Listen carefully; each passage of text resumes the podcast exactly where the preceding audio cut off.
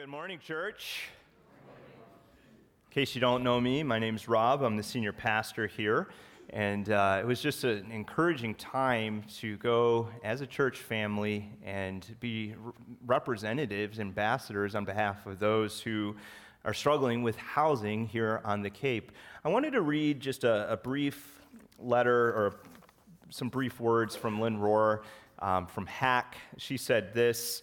Um, endless thanks to our top team fundraiser, Osterville Baptist Church, for raising $10,470. Good job, guys. Incredible. She said on event day, we were blown away when a school bus arrived filled with walkers from the OBC team. I believe we had over 50 OBCers. Their passion for making a difference in the housing crisis is evident by their efforts. Lynn will be joining us on June 19th just to come in and extend a word of gratitude to the church. I wanted to read this to you from Timothy Keller, his book, Ministries of Mercy. The, the subheading of what I'm about to read is this The Grand Apologetic. Keller says, Mercy has an impact, it melts hearts, it removes objections it forces respect out of even those hostile to the gospel. Our good deeds glorify God in the eyes of the world. Matthew 5:16. Our concrete deeds of love for one another are an apologetic for the validity of the Christian faith. John 13:35 says, "By this all men will know that you are my disciples if you love one another. The ministry of mercy within the Christian community is perhaps the most startling and visible display of our love for one another. So, good job, church. I, I, I, say it like this the ministry of mercy is like throwing paint on the invisible man. People hear about Christ, but they don't see Christ. But when they see the body of Christ living and active, they do see Christ. Let's open our Bibles. We're continuing along in our series, The Making of a Leader. We're in 1 Samuel chapter 26. 1 Samuel 26.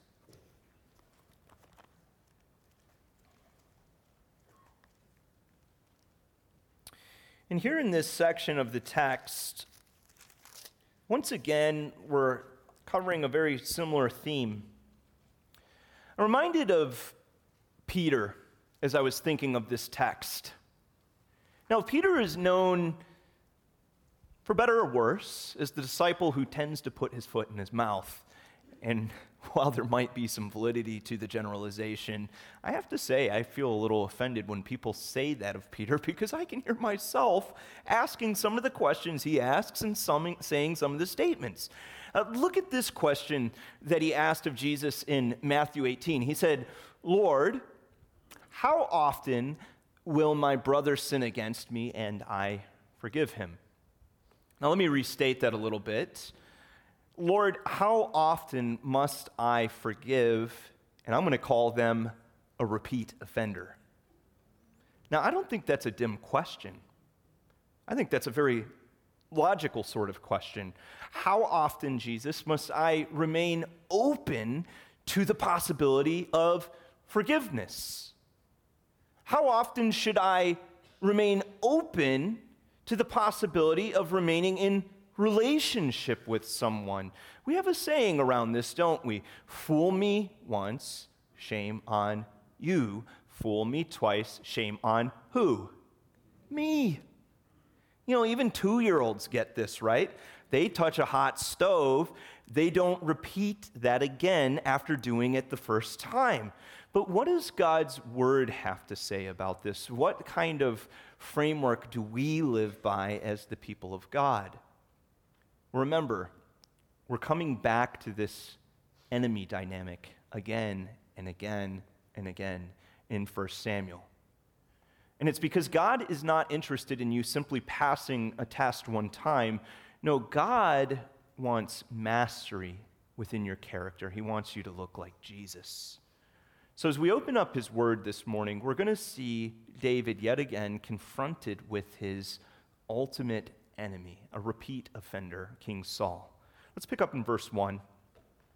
The text says Then the Ziphites came to Saul at Gibeah, saying, Is not David hiding himself on the hill of Hachilah, which is on the east of Jeshimon? Now, a couple of just background pieces here. The Ziphites have already done this to David a time prior. In 1 Samuel 23, they gave Saul his location. This time, David is in Jeshimon, which means wasteland. So he's still on the run. He's still fleeing. He's still separated from the comforts of normalcy and human community. And we have to ask the question why, David? Why are you running? I mean, didn't Saul say in 1 Samuel 24 that he wasn't going to be hounding you any longer? So why go into this wasteland? I have to tell you, after the second time that someone tries to throw a spear at me and kill me, I'm a little suspicious of that person. That's just kind of how it works for me. Look at David's journey so far. I have a map up here. It's a little small, I know, but you can see the track that he's been on as he's been fleeing from Saul. It looks a little bit like spaghetti noodles. It's been chaotic. He's running all through the promised land. He's run outside of the promised land. David has been the rabbit, Saul has been the fox. And his suspicions prove accurate once again because as we head into verse 2, Saul doesn't even hesitate. So Saul rose and went down to the wilderness of Ziph with 3,000 chosen men, meaning the best of the best of Israel to seek David in the wilderness of Ziph. Verse 3 And Saul encamped on the hill of Hachilah, which is beside the road on the east of Jeshimon, but David remained in the wilderness. When he saw that Saul came after him into the wilderness, David sent out spies and learned that Saul had indeed come. Then David rose and came to the place where Saul had encamped. And David saw the place where he lay where Abner, the son of Ner, the commander of the army, Saul was lying within the encampment while the army was encamped around him. And he comes up with this stealthy plot in verse 6.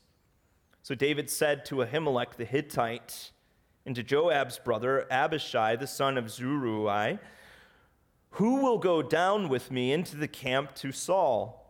And Abishai said, I will go down with you. So David and Abishai went to the army by night, and there lay Saul sleeping within the encampment, with his spear stuck in the ground at his head, and Abner, the army, lay around him. Then Abishai said to David, God has given your enemy into your hand this day. Now please let me pin him to the earth with one stroke of the spear, and I will not strike him twice. Let's camp out here for just a minute. Okay, we are right now at the main point of tension in this story. Do you say yes to Abishai? Do you say no? Now, I want to ask a question of the Bible. What is it doing right now?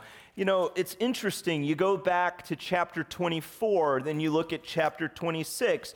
In chapter 24, you have David in the cave. In chapter 26, he's David in the camp. He has the same choice before him two times. Now, some scholars look at this and they suggest that, you know, the biblical editor or whoever wrote this book of 1 Samuel, they just simply weren't careful enough. They got confused about the details. David only actually ever spared Saul's life one time, and it, whether it was a cave or a camp, they just kind of put them both in there. Now, does that seem to make any sense to you? It doesn't make any sense to me. I mean, how, how stupid would someone have to be to forget that they wrote a story just one chapter or two chapters prior? No, this seems to me to be very intentional. It's the same story. We come back to it a second time. In the cave, David spares Saul's life with the effect that Saul seems to renounce his hostility towards David, but now in the camp, David knows that Saul isn't going to change. He extended mercy, and Saul trampled upon it. Now let's take our imagination for a moment. I call it the sanctified imagination. When we're reading the scriptures, it doesn't tell us David's emotional state, but for a minute, let's just think about what emotion must be must David be experiencing right now. And I want to suggest that it is the emotion of rage. Rage. Now remember, anger is the God created response to unjust treatment. It doesn't get more unjust than this. Saul sleeping on the ground, Saul surrounded by a 3,000 person killing squad. It must have been like gasoline upon the fire. And maybe you can relate to this. Maybe you have your own repeat offender in your world. Now, it's really difficult to deny the fact that when you have a repeat offender that you don't get struck by some emotions maybe the emotion of fear maybe the emotion of anxiety in their presence but normally boiling underneath the surface is rage a rage that's like an unquenchable fire a rage that actually makes you feel powerful you feel powerful because the person made you feel helpless. But this, this is something that you can hold on to. So, how do godly people navigate these feelings? Well, we're going to watch David. And he provides us with a godly model for dealing yet again with a repeat offender. And we can actually pull principles from the way that he deals with Saul in this chapter. So let's take a look at the next part of the text, and we'll just start making our way through these principles. It says in verse 9 David said to Abishai, Do not destroy him, for who can put out his hand against the Lord's anointed and be guiltless? And David said, as the Lord lives, the Lord will strike him, or his day will come to die, or he will go down into battle and perish. The Lord forbid that I should put out my hand against the Lord's anointed. But take now the spear that is at his head in the jar of water, and let us go. So David took the spear and the jar of water from Saul's head, and they went away. No man saw it or knew it, nor did any awake for they were all asleep because a deep sleep from the Lord had fallen upon them. So let's take our first principle here from this dialogue. And I would suggest it is this the number of offenses does not change the underlying truth. So I'm going to ask you a couple of questions, and I'm the kind of preacher that expects you to talk back to me, okay? So let's just get that clear this morning. So here's my first question for you Did the truth change between chapter 24 and now here at chapter 26? Did the truth change? No.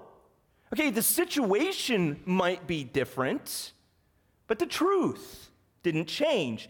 Does the truth change after someone has offended you?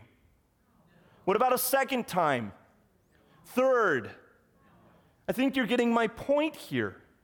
Does the truth ever change?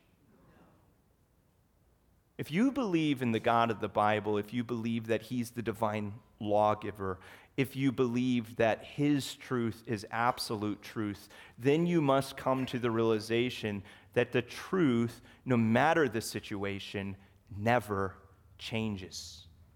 Now, look at what David says in verse 10. He speaks the truth plainly.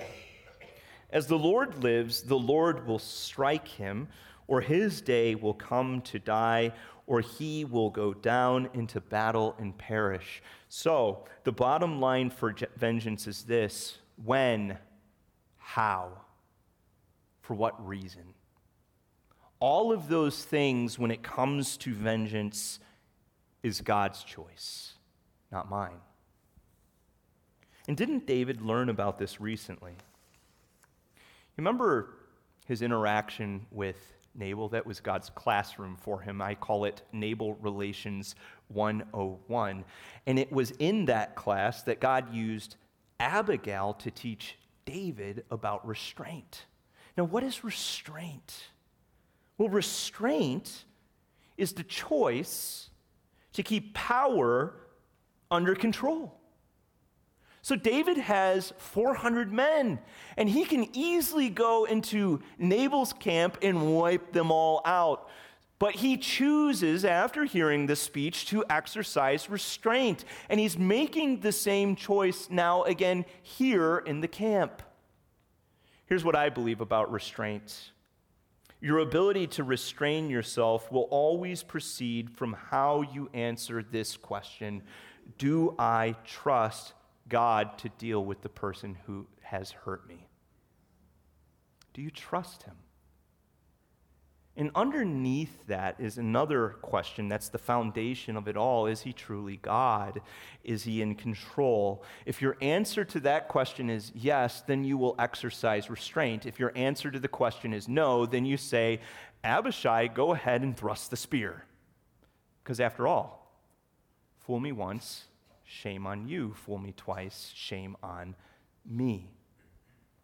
And I think the theological problem when we don't exercise restraint, it stems from a lack of confidence in God. We're essentially giving our enemies far too much credit and God far too little credit.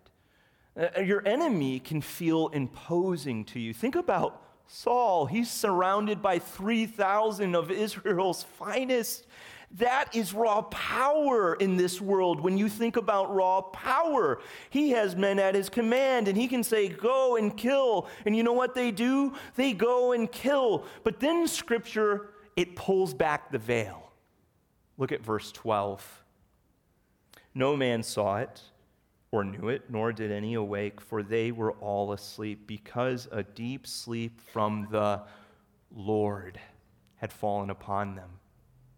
Saul looks massive, he looks strong, but the Bible says he's defenseless. The point is this don't give your enemies any more credit than they deserve. When you do that, you're holding an outsized view of people. I want you to take your Bible and just turn to Psalm 73. As you look at this psalm, you're going to see that Asaph tells us that he almost stumbled in his walk with God because he had developed an outsized view of people. Look what he says in verse 2. He says, But as for me, my feet had almost stumbled, my steps had nearly slipped. And if you've never gone through this thought process, you haven't thought deeply about the world. For I was envious of the arrogant when I saw the prosperity of the wicked, for they have no pangs until death. Their bodies are fat and sleek. They are not in trouble as others are. They are not stricken like the rest of mankind. Now, here's a big question Is he right about that? Is he? I mean, do enemies really experience a life free from pain and only ever experience prosperity? Well, it feels like that sometimes, doesn't it? Of course it can. We get into our own little headspace and we start forgetting about everything, and, and we attribute way too much power to them. But I'll tell you, God has proven himself 100% of the time that no matter how wicked someone is, how powerful the person is, everyone dies at the end of their life. 100%. 100. So, what do you do to reorient your thinking?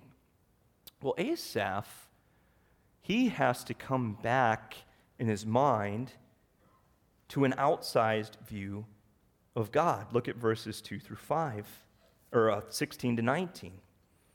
But when I thought how to understand this, it seemed to me a wearisome task until I went into the sanctuary of God. Pause there for a second.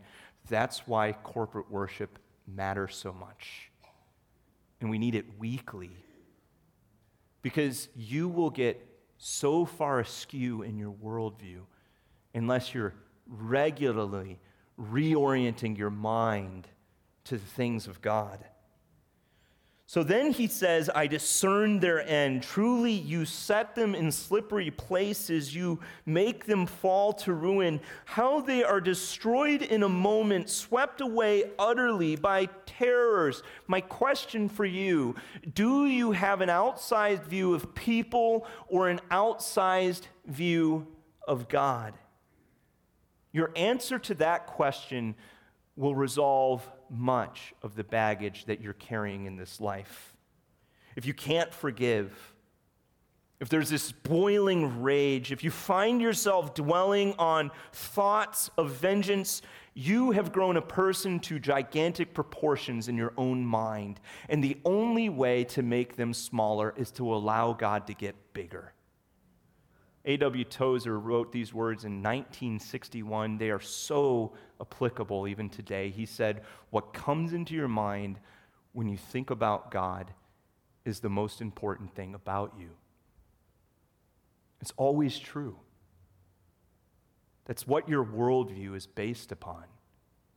He's either incredibly small in your mind or incredibly big. Well, let's keep looking for more principles. So, we're going to make our way through the next part of the story. Now, we saw that David asked for Saul's spear and his water jug. Why? Well, the spear represents his weapon, and the water jug his sustenance. So, symbolically, David has disarmed Saul, and he's taken life, water from him he takes these two things to set up a confrontation. In verses 13 through 16, he begins by confronting Abner, the general. He essentially says to him, You have not done your job. You're supposed to protect the king. And then he calls Abner and all of his men sons of death, meaning you should be court martialed and executed for what you've done. Saul hears David's voice and he calls out, Is that your voice, my son David? And then David speaks directly to Saul. He said, Why does my Lord pursue after his servant? For what have I done? What evil is on my hands? Now, therefore, let my Lord the king hear the words of his servant. If it is the Lord who has stirred you up against me, may he accept an offering, but if it is men, may they be cursed before the Lord, for they have driven me out this day that I should have no share in the heritage of the Lord, saying, Go serve other gods. Now, David there saying, Go serve other gods, is essentially saying, by trying to eject me out of the land, you're trying to tempt me to worship the gods of the surrounding nations. For him, the greatest pain of fleeing in exile was the reality that he couldn't worship God in the corporate space that God had, had, had assigned for worship. That crushed David. If you read the Psalms, he pours out his heart about that. Verse 20 Now, therefore, let not my blood fall to the earth away from the presence of the Lord, for the king of Israel has come out to seek a single flea like one who hunts a partridge in the mountains. Now, the principle I see here is this that your integrity is all you have. Look at the nature of this speech. Look at what David's saying here. His argument is based solely on the fact that he has maintained integrity. There are people making accusations about me. Those accusations are false because whether or not you've seen me, I have never done any of those things. Your integrity is who you are when no one is looking. And it is a form of protection for you. Think about a repeat offender. Can you say what David's saying here if you engage in the mudslinging with the person? If they sling an arrow at you, you sling another arrow back? No. Proverbs 28 1 says this The wicked flee when no one pursues, but the righteous are bold as lions. I love that proverb because if you have not maintained integrity, then when someone accuses you of something, you go within, you withdraw, you try to hide because there might be some truth to that. What are they talking about? I've done a couple of things and I don't want to be found out for them. But the righteous are bold as lions. They stand their ground. Look at David here. What is he doing? He's standing his ground. He's saying, I dare you to bring someone forward who can make an accusation against me. It'll be nothing substantive, it'll just be vicious gossip. You won't be able to corroborate stories because it didn't happen. I didn't do it. And he's not fooling himself here. If you go on to verse 21, Saul acknowledges the truth. He says, I have sinned. And then look what he does next. He invites David to come back home.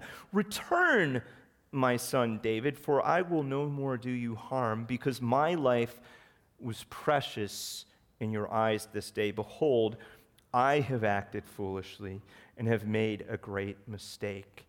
Now, here, my friends, I want to suggest is a conundrum in the spiritual life.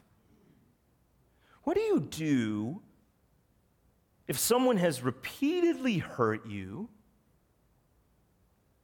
and then they ask forgiveness and they ask for everything to go back to normal? Does everything just automatically go back to the former state of things? I mean, should David here just let bygones be bygones and you know put his arms around Saul and everyone walks back home singing kumbaya together? Is that how life works?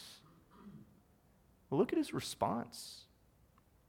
David answered and said, Here is the spear, O king. Let one of the young men come and take it. Like, I'm not moving an inch in that direction. You can come get the spear.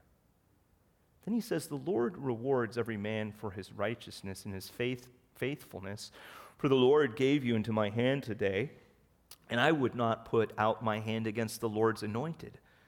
Behold, as your life was precious this day in my sight, so may my life be precious, not in your sight, Saul, but in the sight of the Lord. And may he deliver me out of all tribulation. I'm not looking to you, Saul, for your protection. I have the Lord's protection. Then Saul said to David, Blessed be you, my son David. You will do many things and will succeed in them. So David went his way, and Saul returned to his place. Is it Christ like to forgive someone, yet still create and maintain new boundaries? Here's the principle the next steps of relationship require situational wisdom. Situational wisdom, what is that? Well, it means what it sounds like. Not every situation is the same. Different situations require different actions because there's different personalities involved, different dynamics that are involved in the situation. As you look at the Bible, the Bible doesn't tell us that you need to treat every situation the same way. It'd be nice, wouldn't it? It'd be really nice if I could just set it and forget it with all matters of life and it was just clean and smooth and we just moved on and we sang kumbaya together. But the scripture says it's situational. Look at Proverbs 26, for example. Solomon gives us an example of this. He's talking about how do you relate to the fool. Now look at verse 4. He says, Answer not a fool according to his folly, lest you be like him yourself. The very next verse, answer a fool according to his folly, lest he be wise in his own eyes. Which is it, Solomon? That's really confusing. You just told me to not, and then you're telling me to do it. Well, Solomon says it's situational.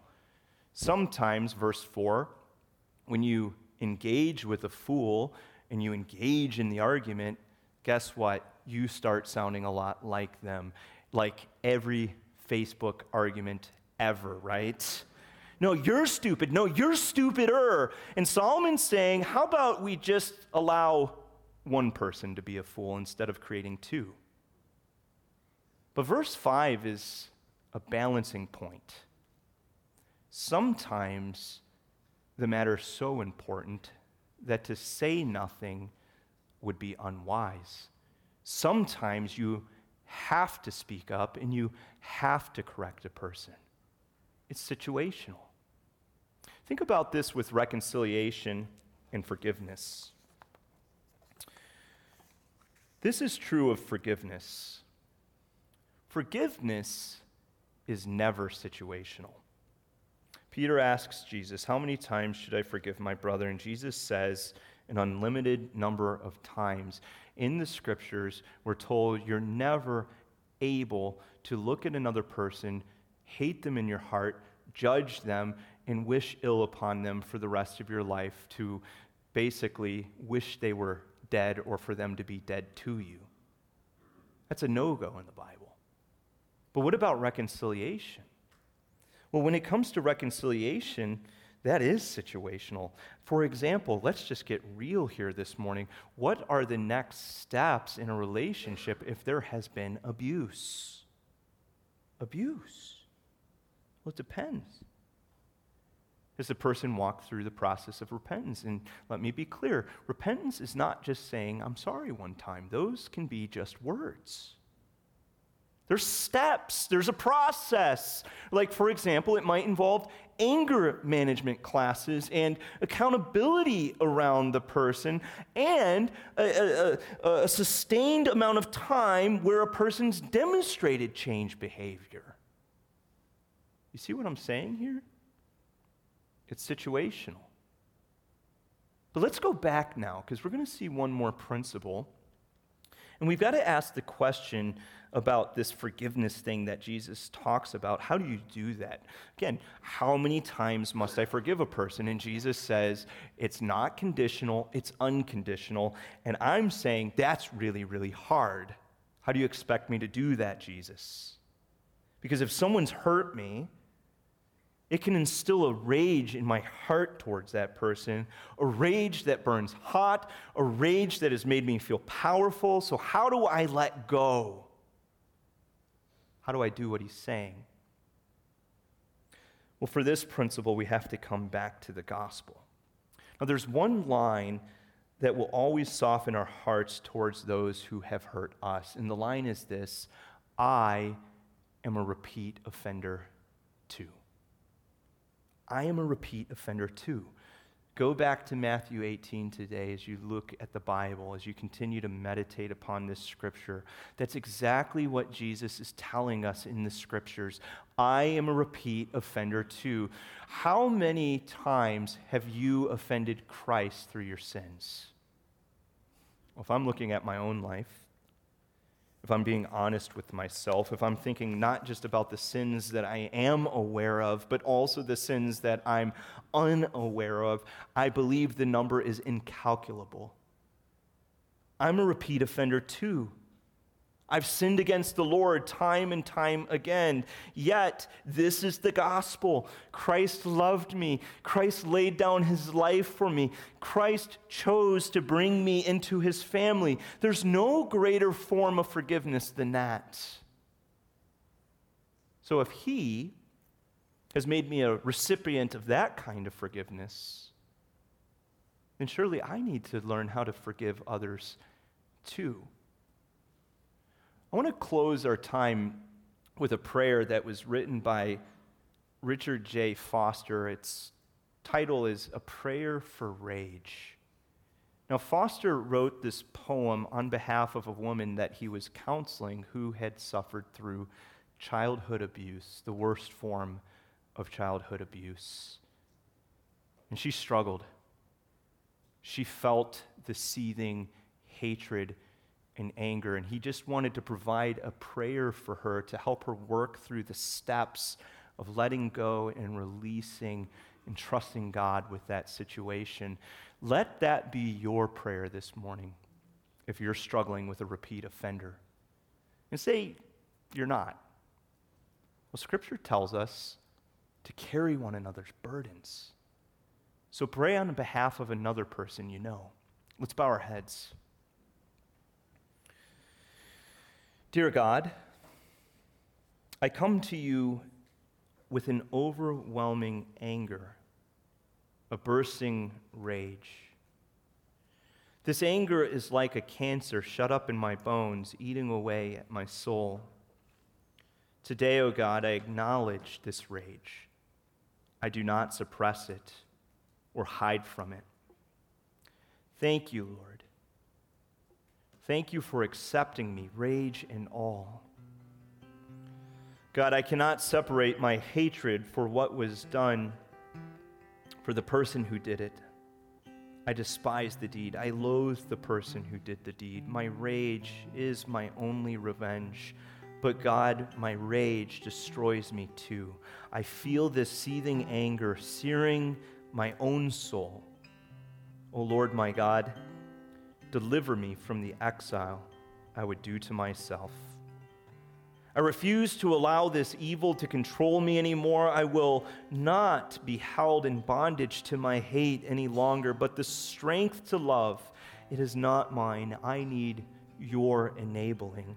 Now, in your greater power, and with a trembling heart, I speak your word of forgiveness. May your healing light shine, O God, into every crack and crevice of my soul. Rage once made me feel strong, but now I receive your light. Encircle me with love. I have not forgotten what was done to me. I will never forget, but today I choose to live as your child of infinite worth.